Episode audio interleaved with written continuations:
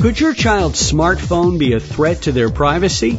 A recent study found more than three thousand three hundred Android apps in the Google Play Store were improperly collecting children's personal data.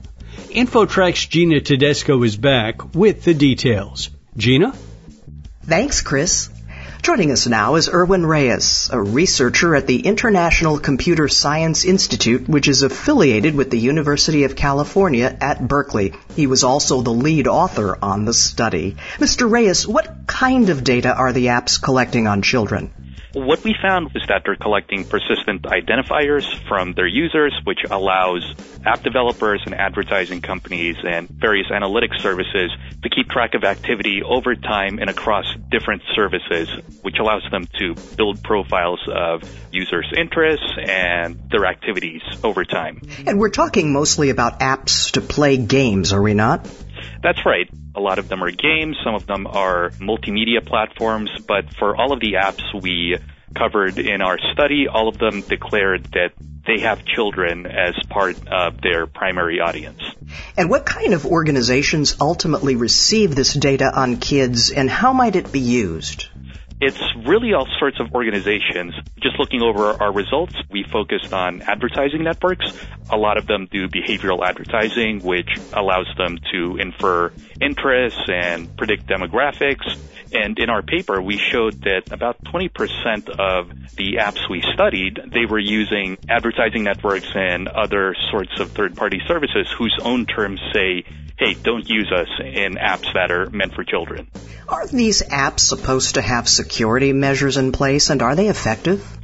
Yes, they're supposed to have security measures in the Google Play Store when these apps declare themselves as designed for families and targeting children in their audience. As part of the terms of that program, the developer asserts that they comply with the Children's Online Privacy Protection Act and other relevant statutes, but it's not entirely clear, you know, how these are being enforced by Google or by the developers themselves.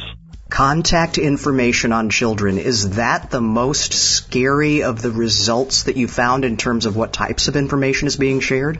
For contact information, we only saw that with a fairly small number of apps.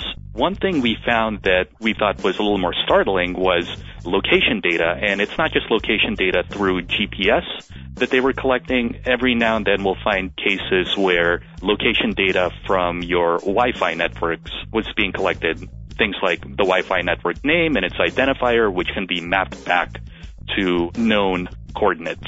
Give me examples of how children can be harmed when their data is shared. One way they can be harmed is this data is being collected over time. Profiles are being built for behavioral advertising, and say there's a data breach in the future. That data can be used to track their activities or predict demographics, information that children and parents may not fully understand or, you know, even have consented to being collected about them. Mister Reyes, is there a published list of the three thousand three hundred apps involved so that parents can check whether their kids are using these apps? Yes, there is. So if you go to our website, app census dot mobi, you'll actually be able to look up results for individual apps.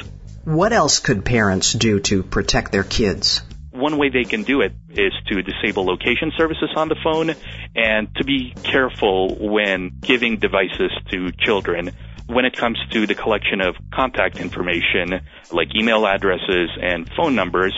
Our study focused on the contact information of the owner that's registered on the device. So if the parent registers their account on the device, it would be the parent's information that would be collected.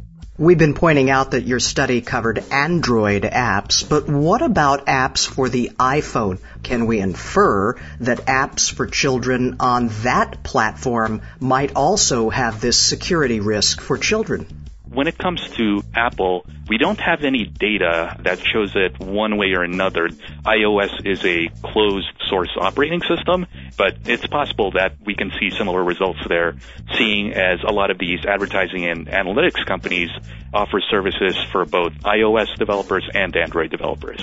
Irwin Reyes, researcher with the International Computer Science Institute, thank you for joining us today. Thanks a lot. For InfoTrack, I'm Gina Tedesco. That wraps up another edition of InfoTrack. If you'd like to learn more about our guests or topics or listen to past shows, our web address is info track radio dot com. InfoTrack Internet services are provided by Pair dot com. Our executive producer is Randy Meyer, and I'm your host, Chris Whitting, inviting you to join us next week for another edition of InfoTrack.